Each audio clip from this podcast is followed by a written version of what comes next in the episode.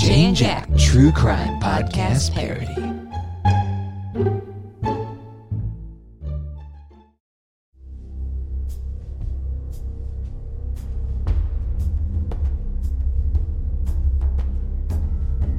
Welcome to Injustice 101, Episode 38 Jack versus Twitter.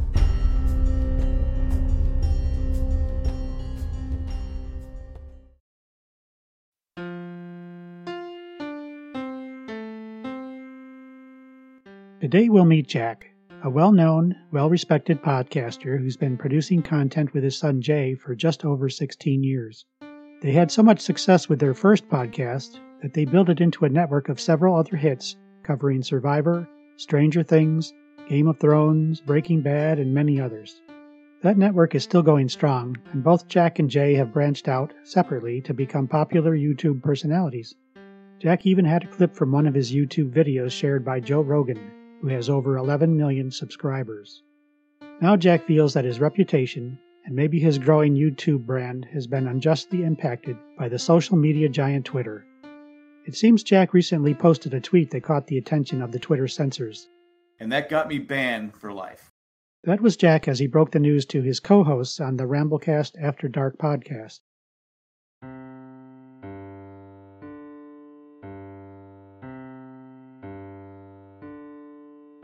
To understand Jack's position in his battle with Twitter, we have to take a quick look at his history, both personal and, as most people have come to know Jack, as a podcaster. Jack was born in Pennsylvania in the early 1960s, but his family soon moved to Southern California, San Diego to be exact. As far as we know, he was your average American boy. He went to school, rode his bike all over the neighborhood with his friends, spent time at the beach, he played Little League, a catcher, and became a big fan of the Padres. He was also a huge Chargers fan. More on that later. Jack took up hockey, fell in love with a figure skater, Cindy. They got married, and together they started a family. Jack ran his own small business for a while, a UPS store.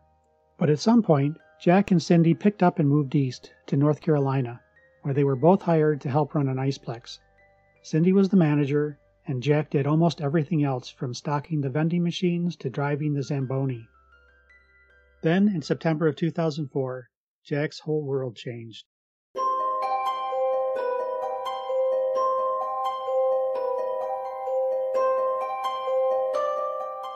On September 22, 2004, ABC premiered the TV show Lost. Jack and his entire family, especially his son Jay, became enamored with it. Jay was already into Apple computers and the internet, which had been growing exponentially in popularity and access since the late 1990s. Around this time, Jay also became aware of this new thing called podcasting, and he had an idea. What if he could get his dad to join him on a podcast of their own about Lost? For some reason had a subscription to USA Today. And in, I think it was that summer, summer of 05, they had an article about this new thing called podcasting. It's like a blog, but it's an audio blog. This is so cool. I really want to do something with Jack, who's who's my dad. I always thought he was a really funny personality. So I was like, we need to do something with you, like on the forefront. That's from an interview IGN did with Jay and Jack for their documentary, How Lost Changed TV Fandom Forever a full decade after the Lost series finale. It was posted on YouTube September 22, 2021. Jay and Jack had come a long way from their very first Lost podcast, which debuted October 2nd, 2005. Hello and welcome to the Lost Podcast with Jay and Jack. Today is the first episode. My name is Jay, and the next person next to me, his name is Jack. Why don't you say hi, Jack? Hey, hi, Jack. What? I didn't. I didn't mean that in particular, but uh, I guess that's okay. Uh, this show is dedicated to the show Lost. And uh, I guess, like most of you guys that are listening, we're all pretty addicted to it. Don't you think we're addicted to it, Jack? I just wish the show would end so I get my life back. Well, you didn't really have a life to begin with. That's you? true. I am married. Exactly. All right. A lot of things have happened this season. This is a new. By episode two, they had opening theme music, and the very next year, they had a podcast awards nomination, two nominations and one win in 2007, and still another nomination in 2008. They became good friends with Jorge Garcia, who played Hurley, and he joined them several times during their many annual 24 hour podcast marathon, raising money for Autism Speaks, as did showrunner Damon Lindelof. And they were even given press access to the Lost Season 6 premiere on the beach in Hawaii. All right, everybody, we are here at the red carpet at the Lost Sunset on the Beach. Jack, are you excited? I'm excited. I can't wait. I really am excited. I can't wait. Garcia even joined them on their series finale wrap up show, there's a major Lost spoiler coming up. Skip ahead 35 seconds if you want to avoid that. Hello and welcome to Lost Podcast with Jay and Jack. My name is Jay. I'm number two. And I'm the new number one. Let's welcome to the show uh, Jorge Garcia, who, well, Hurley is now the new protector of the island. I mean, it's a big deal. So, like, how do you feel? You're a fan of the show. What do you feel about Hurley being the new number one? they actually came to my house to videotape me reading the finale script for like the DVD extras. Oh, and Jay and Jack's Lost podcast always included one feature that is really at the crux of Jack's current battle with Twitter. Each week, he would share a theory about Lost, usually based on what was revealed during the latest episode, but not always. This segment was called Jack's Crackpot Theory. All right, now it's time for Jack's crackpot theory of the week. Are you ready for this, Jack? I am so ready. And All right. this this is going to be, I would say, the crackiest crackpot theory Okay. I've ever had. If that makes sense. Okay. Does that make sense? uh, not really, but do It's you ever? it's, it's late. Okay. All right. All right. Uh, well, let me get uh, my drum drumming hands ready. Okay. Here we go. Okay, so we had a great episode today. Yes. The Economist, See. where we see Sayid working with Ben. Mm-hmm. Huge, huge reveal. Huge reveal. Uh-huh. I was almost ready to say. It became very popular with the listeners, who were invited to send or call in with theories of their own. This led to a nickname for Jack, Crackpot Jack, which was a logical handle for Jack's initial Twitter account, the account at the center of our investigation. I reached out to Jack and told him a fan of his had contacted us about his troubles with Twitter and that we were interested in hearing his side of the story. He invited us down to his home for an interview.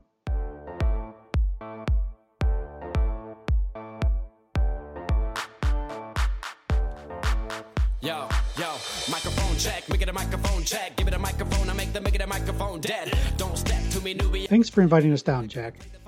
Why don't we start with you explaining the tweet that got you banned? I don't know if you remember Dave Stewart, pitched for the was pitcher for the Oakland A's, Dodgers, all these.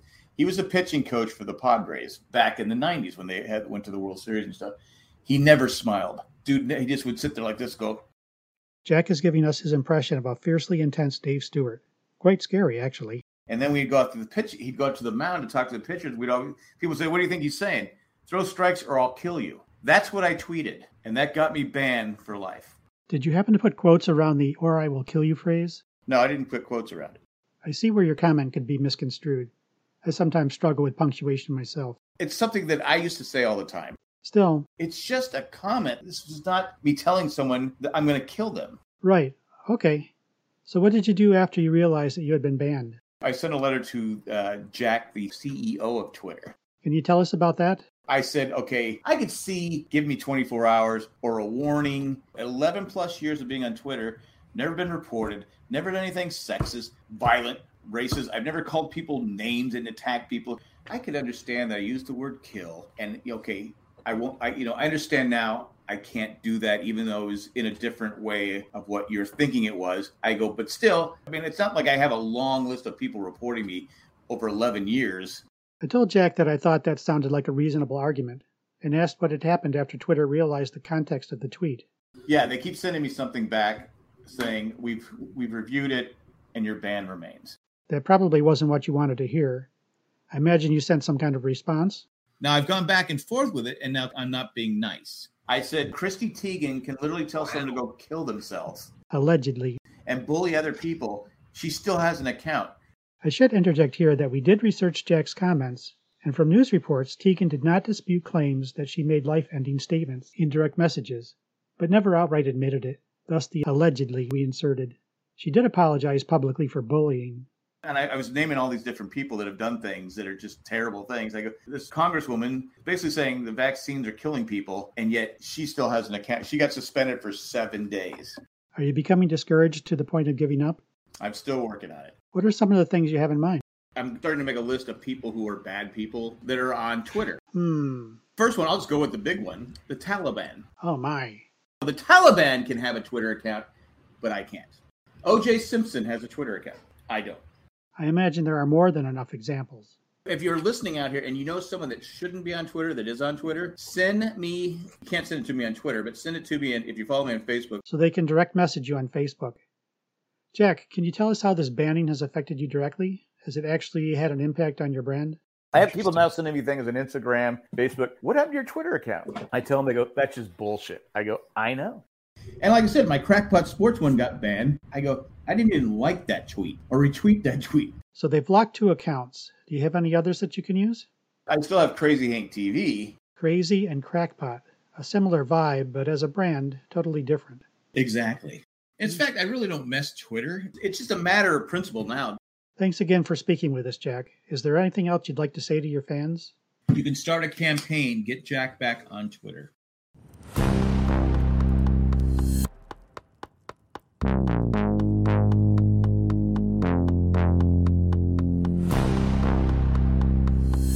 It's easy to understand why Jack is so upset about being banned, whether or not his brand is being adversely affected. No one likes to be misunderstood, especially when a simple conversation would be enough to clear things up. Is Jack a cyberbully, or simply filled with passion for his sports teams with a colorful talent for expressing that passion? We reached out to the people who probably know Jack better than anyone, other than his wife and children, his podcast co hosts on the Ramblecast After Dark, also known as the RCAD. I contacted RCAD podcast producer and co host Matt, and he was kind enough to arrange an online meeting for us with him and his other co hosts, Chris and Nick. Thank you, Matt, for arranging this, and thanks to all of you for speaking with us. I'd like to start off by asking how you first found out that Jack, specifically Crackpot Jack, had been banned from Twitter. Well, we first heard about it because he wouldn't shut the fuck up about it.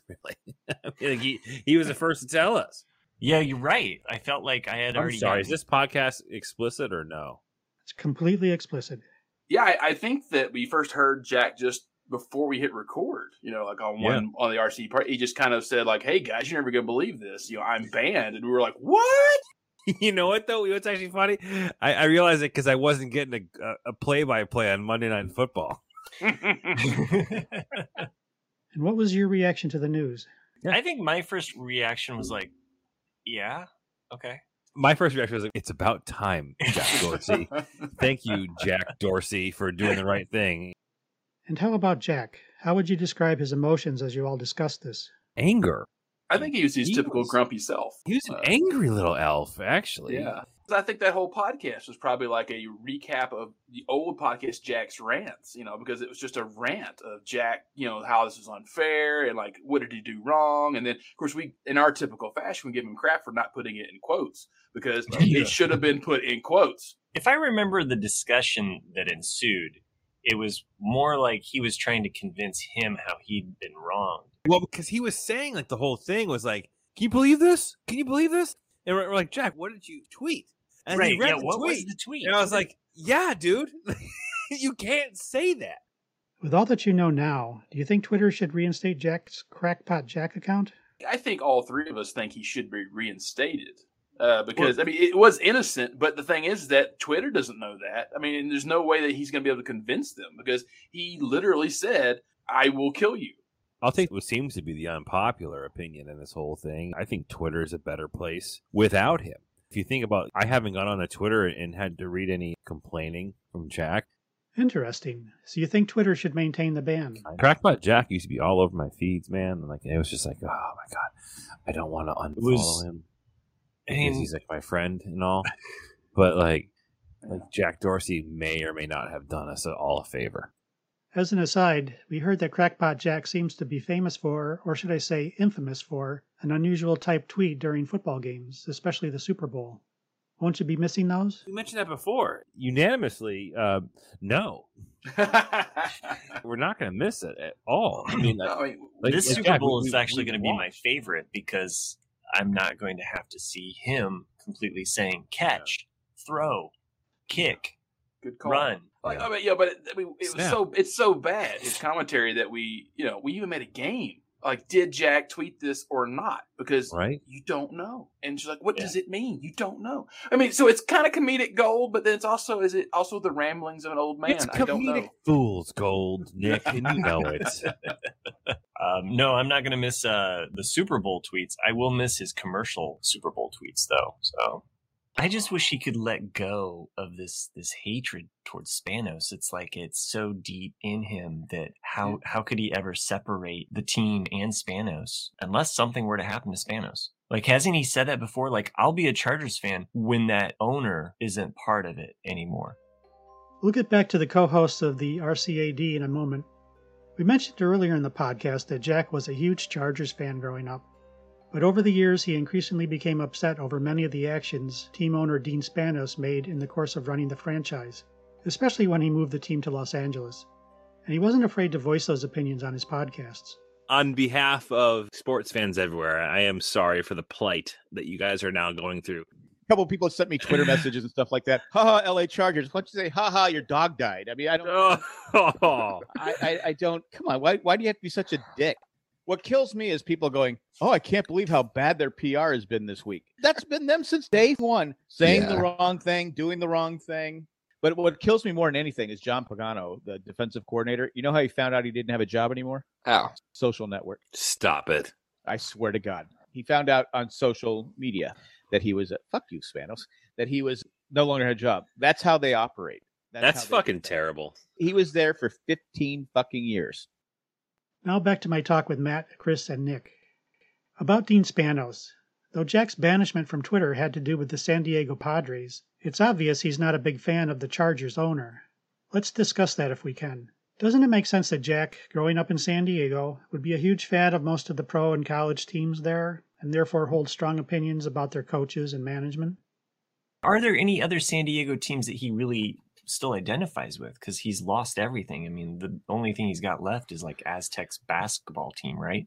you look at Jack's fandom. I mean, the question here, you know, that you're asking about us, you know, is to describe his fandom. His fandom is almost cult-like. I mean, his entire room is Agreed. covered in Chargers memorabilia. Yeah, did you ever see that movie with Robert De Niro and uh, Wesley Snipes, the fan, where like you know that's, that's Jack. Oh. What do you think about Jack and his comments about Dean Spanos? Are they simply, for lack of a better word, the ravings of a Chargers fanatic? I mean, that's where the term fan comes from. Or are they something else? I always thought of them as threats, to tell you the truth. There's not a week that goes by that Jack does not say F Dean Spanos. Now, you know, F Dean Spanos can be taken as many things. It could be fun Dean Spanos, you know, Fanny Dean Spanos, but we all knew what Jack was saying. I always thought it was really unnecessarily aggressive, especially coming from Jack. You know, I was just like, man, like what, like what's what's this like this vitriol that he And has? The team is dead to him, so it's almost like maybe he is still hurting on the inside. Yeah. Maybe he's grieving. We just don't know. That's Dude, that true. makes so much sense. It's huh. Well, it sounds like you all just came to the realization that Jack's emotional pain may be the source of his aggressive tweets and comments. If that's true, doesn't that take some of the punch out of his tweets concerning Dean Spanos? Matt, I'm giving you the last word. Jack's opinions about Dean Spanos never crossed the line as threats. Jack's laundry list of complaints with Dean Spanos' policies over the years is much too long to include here. Our concern was what forms his complaints took, and could they be misinterpreted? What we were looking for was evidence of unquestionable passion and emotional pain within Jack, and there was no better place to find that evidence than with Jack's son Jay. After several attempts, we were finally able to meet with Jay and his wife Colleen, who does the heavy lifting for the Jay and Jack network, as far as editing, uploading, troubleshooting, and promotion for several of the shows, as well as being a podcaster herself. Jay and Colleen, thanks for taking time out of your busy schedule to talk with us. We wanted to get a few comments from you on Jack's battle with Twitter over his Crackpot Jack account being banned. From the conversations we've had with Jack and others, including the RCAD guys, it seems like the root cause of this controversy is Jack's passion for the San Diego sports teams. You grew up in San Diego. Were you or are you a fan of the San Diego teams in general? And if so, did your dad sort of lead you in that direction? Um, I mean, yes, to a certain degree, I guess, because that's you know what was on at home. But the other thing is, growing up in San Diego, like all my friends were Padres and Chargers fans. Like it was, uh, so you know, uh, maybe the the the weight falls on Jack's shoulders or it doesn't. Um, uh, to a certain extent, but I can't put the full blame on him because, uh, you know, it's just it was Uh, you know, they went to the Super Bowl when I was at a young age, and the Padres went to the World Series when I was at a formative age. And you know, there was great players like Tony Gwynn and Junior Seau that all these kids, my fa- my friends, we all looked up to. So I I think yes, it's partially Jack's fault, um, but also I, I it's being a kid, being a hometown kid that rooted for the hometown teams, and that's just part of uh, my personality. So absolutely, it's partially his fault. But I'm not going to put it all on him. It was my choice too. Uh, I had other family members that rooted for different teams that I could have uh, went with, but as being the actual native San Diegan uh, in the equation. Uh, I feel like I maybe even have a greater right to uh, be a San Diego sports fan than Jack, who is not a native San Diegan. Would you say you're as passionate about it as he is? No. Uh, well, you know, you can, Colleen, you t- you tell me. I think that you have other interests and a better coping mechanism. It hurt just as bad for me, but I didn't have as many years behind it, and and seeing the effect and toll that it has had on Jack. Even now, even now, as the Chargers left, and it's like he the uh, the, the like jilted lover or the obsessed ex. Uh, but luckily, luckily, I, I had uh, my Padres, my first love. If they left too, then I, I don't know what I would do. But luckily, they're sticking around for a long time. Jay, you used to co host the Married Man Show, now called Ramblecast After Dark. You've moved on, but did you listen to the episode where Jack gave the details of the dispute to his current co hosts, Chris, Matt, and Nick? No, but here's the thing. Like, I understand the Ramblecast After Dark happens. I jump on every now and then. But Jack and I still talk fairly regularly, especially during the baseball season, at least every single day, uh, over text and whatnot. So I heard the full breakdown several times, either, you know, talking to him when I'm at the house or at a birthday party or over text or whatever. So I feel like, yes, the, the Ramblecast boys, you know, got the full rant there. Jack's my dad, so this just my that's my everyday normal life uh, that I get to hear uh, Jack's rants. I mean, really, uh, That's you all why you don't listen to the Ramblecast. exactly. That's why you all find it entertaining, but that's just that's just my life, man. it's just my life, which I don't mind because I want to be a good son and and be there for my father when he's in need. You've shared the podcast mic with Jack for hundreds of episodes over 20 or so different titled shows since October of 2005. On one of your podcasts, you mentioned one of Jack's worst personal experiences since you began podcasting. Let's listen to that clip right now. I have seen my family put through hell. And the worst moment I think I've seen my dad is when they lost in 2006 to the Patriots. We have like one of those rear projection big screen TVs, and Jack is on his knees in front of the TV, like, why? He does still rewatch that from time to time. Yeah, it's like, was it, was it doom porn or whatever? Whenever he, doom porn, it's whenever he wants to feel things. Now, how does his being banned from Twitter compare to that Charger loss for Jack, in your opinion? I think the Twitter account for sure seems to be one of his most frustrated. Uh, you know, he was he was so happy go lucky in the Lost podcast days. It's it's really taken a, a turn post this whole Twitter banning thing. So, previous to the Twitter ban, you saw no signs of an angry Jack during your many hours of podcasting together? No, no, he was America's sweetheart. Uh, for as far as the Lost podcast is concerned, I was the bitter one. I was the cranky one. He was cool as a cucumber. you were bitter Jay. I was bitter Jay. He was handsome Jack. And uh, yeah, something happened. I don't know if it was loss ended and and then the Chargers left San Diego and just so many things uh, left him. And I think maybe that's what made him finally stamp. During our visit with Jack, he said he had gone back and forth with Twitter trying to get them to understand the context of his tweet and pointing out his rule abiding Twitter history. What's your opinion on his continued attempts to clear his name? Justified, I would think. You know, I, I especially like track record and everything. Like he should be able to to appeal, and it's kind of a bummer they didn't let him appeal. It's amazing. You know what he should have done? What? He should have um, tried to incite a nuclear war. Then he wouldn't have gotten banned. Right? Or there are standards. It's a, a parent like right and and so that's why i feel like if you could call like you know character witnesses i would have loved to have been a character witness for him and say listen Yeah. he didn't mean it but yeah i think uh you know it's uh it's a shame because the world is uh, deprived of jack thoughts on twitter Colleen, I'm wondering if you found out about the ban while editing that episode or at some later time. So I found out about the ban at the birthday party. yeah We were at Jack's grandson's birthday party. No, granddaughter's birthday party. I mean, he texted me immediately when it happened, but I think it was at the party. Maybe he told you. That's when I found out. Yeah. I think. I feel like I might have known. I don't always pay attention at this point when I'm doing a lot of the editing and whatnot, unless Nick or Matt tells me to go pay attention for some to something. Uh, the first time it was really in my periphery was at the birthday party, and we were standing by the pool, and Jack was just beside himself with indignation, just bewilderment. And your reaction? Uh, I just was like, "What?" Well, okay, first of all, Wait, honestly, did you you didn't care? no, at first I was kind of like, what the hell? I was like, the fuck? This doesn't seem right. And then I was kind of like, yeah, this is a very Jack thing to happen. I mean, it is like the It- Glatfelter God, curse. it is a very Glatfelter thing to happen. Like a Jack Glatfelter thing. Right? if somebody's going to get mad for that. Right. That joke could have been made 4,000 times the same day before him, but Jack would be the only account. Yeah, suspended. exactly. Exactly. Jay, can you speak to Jack's, well, let's call it his dislike of Chargers owner Dean Spanos?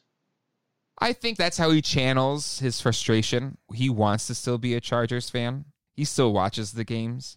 He still has Chargers hats and stuff on his walls. Unlike myself and some others in my family, were like, nope, you're done. We're moving on. He still wants to be a Chargers fan. And I think the one thing keeping him from being that is Dean Spanos. And so the hatred that is towards him is because that is the one thing in the way in how he's justified in his mind from being a Chargers fan. He even says now, if Dean Spanos sells the team, he will be a Chargers fan again, even if they're still in LA or anywhere. So that's his deal with the devil that he's made. And so if that does happen, then he can just admit that he's been a Chargers fan all along. He still watches the games and hate watches them. He says hate watches them.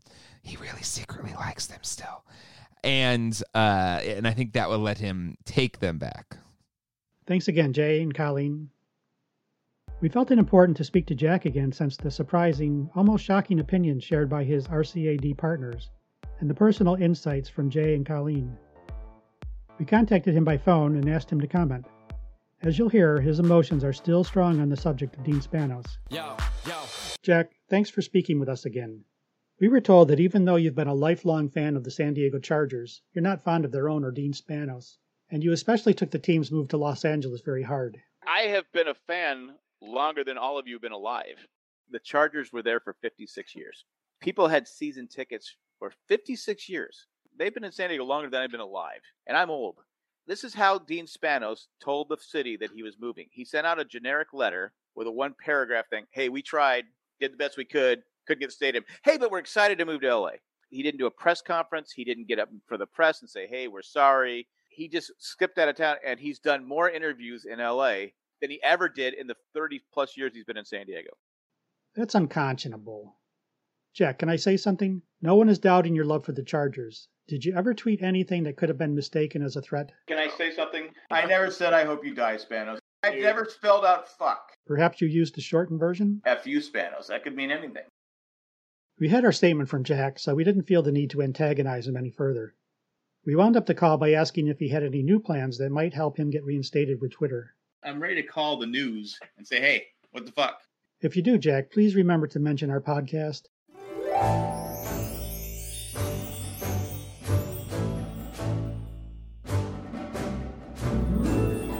As we release this episode, both of Jack's accounts are still banned, but his YouTube channel, Crackpot Sports, is doing well. He has well over 2,000 subscribers, and that number is growing nicely. If you'd like to support Jack's battle against injustice, go to Crackpot Sports on YouTube and subscribe. If you can help him grow his list of bad actors on Twitter, direct message him on Facebook. Until Crackpot Jack returns to Twitter, however, you'll miss out on his ever popular commentary during football's biggest game. What's going to happen for the Super Bowl? You won't get my great tweets. Nice catch, fumble. The whole Twitter world's going to mess out on that. This true crime podcast parody could not have been made without the help of the following. Thanks to all of you. Executive producer Jay. Get to know Jay better at his YouTube channel, Geek Dad Life. Executive producer Colleen. She keeps the Jay and Jack network chugging along. Colleen also served as casting director.